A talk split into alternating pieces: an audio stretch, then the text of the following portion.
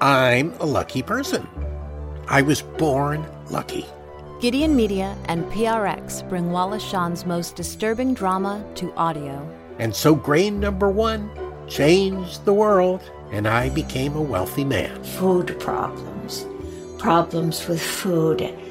Everyone felt cold, everyone was shivering. Nature fights back.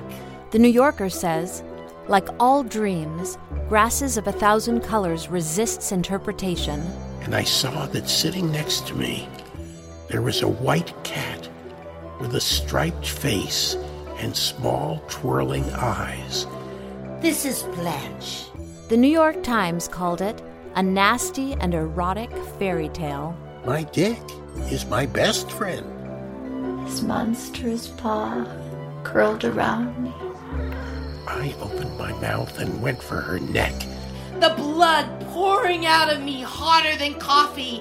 My voice without any inhibition at all. Variety called it a warning to humankind about society curdling into self destruction. The moment when the vomiting didn't stop.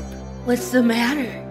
You seem frightened. First, you'd have to learn about something humorous, and then about something unbearable. Yes, you guessed it! Mice again! Wallace Shawn, Jennifer Tilly, Julie Haggerty, and Emily Cass McDonald star in Grasses of a Thousand Colors, directed by Andre Gregory. In other words, cats tease mice, they play with them, they punish them, they pummel them, and they eat them.